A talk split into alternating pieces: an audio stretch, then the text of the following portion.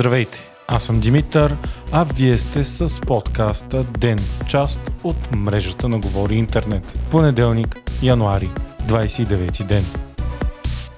Делян Пеевски и Румен Радев влязоха в конфликт. Това стана след като депутатът от ДПС обвини президентската институция в корупция. Той призова публично шефовете на прокуратурата Мевре Данс и Антикорупционната комисия да разследват президентството. Пеевски обяви институцията в корупционни схеми и нарича хора близки до Радев за негови касиери.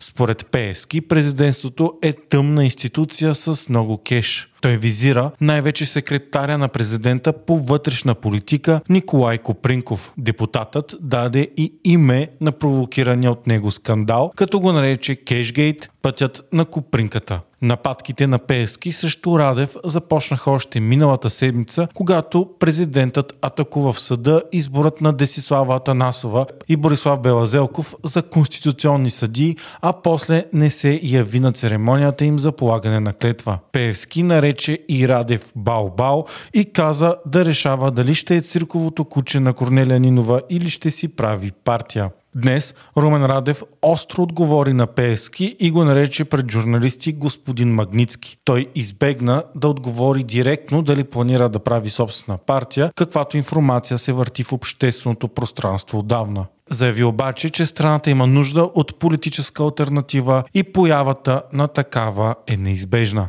Аз няма да коментирам господин Магнитски. Балзак отдавна е заявил, че една от най-отблъскващите привички в древните души е това, че подозират своите низости от другите. Виждате, че опитомяването на лидерите на ППДБ може би дава някакви надежди някому, че по същия подход могат да подходят и към президентската институция, но това няма да се случи. Аз призовавам тези органи да изкарат всички сигнали, преписки и дела за БТК, за Булгар Табак, за КТБ, за ББР, за язовири, магистрали, митници, НКЖИ, за Донари МКО и отравянето на Гебрев, за подставени лица, собственици на имоти, на бизнеси, на хотели в България и в чужбина и за офшорки. Останаха страшно много въпроси да висят, на които обществото ни очаква отговор.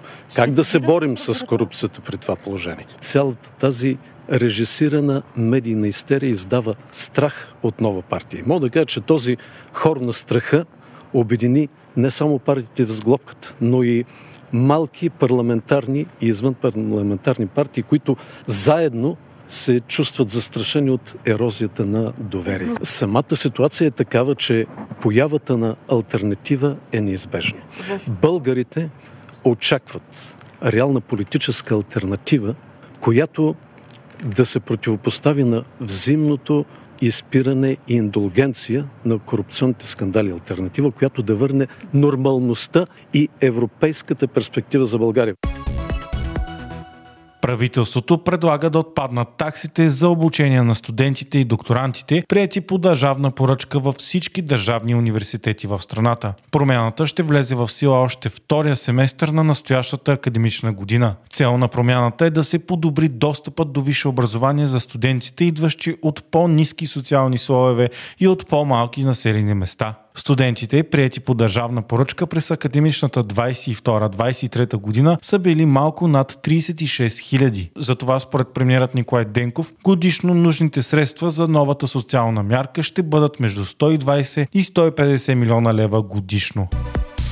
Кметът на София Васил Терзиев заяви, че може да се стигне до нови избори в града, ако до тринадесети февруари не бъде избран председател на Столичния общински съвет и той не започне да работи. Вече почти три месеца Столичния съвет не може да се избере ръководител и работата му става блокирана. ГЕРБ, Възраждане и БСП отказват каквито и да е било преговори и компромиси с водещата сила в местната власт. ППДБ и Спаси София.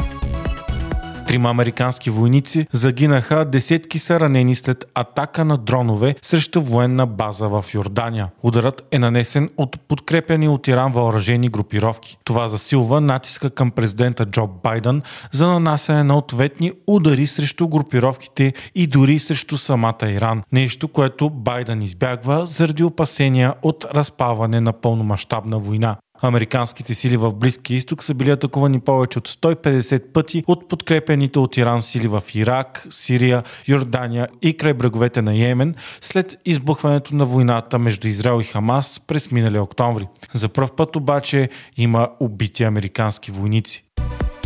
Междувременно хутите нанесоха пореден удар срещу кораб в Червено море. Този път те запалиха петролен танкер, превозващ руски петрол, но огънят е бил овладян. Набезите продължават, въпреки че САЩ и Великобритания започнаха да нанасят военни удари срещу цели на хутите в Йемен. От деветнайсети ноември насам хутите са нападнали двайсет и пет търговски кораби.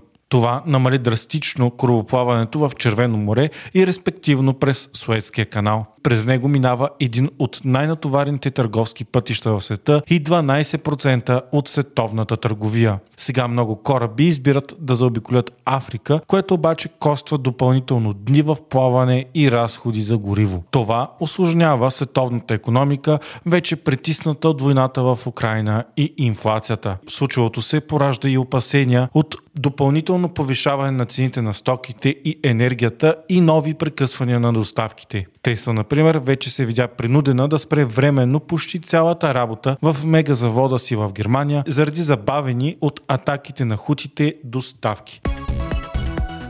Вие слушахте подкаста Ден, част от мрежата на Говори Интернет. Епизодът подготвих аз, Димитър Панайотов, а аудиомонтажът направи Антон Велев.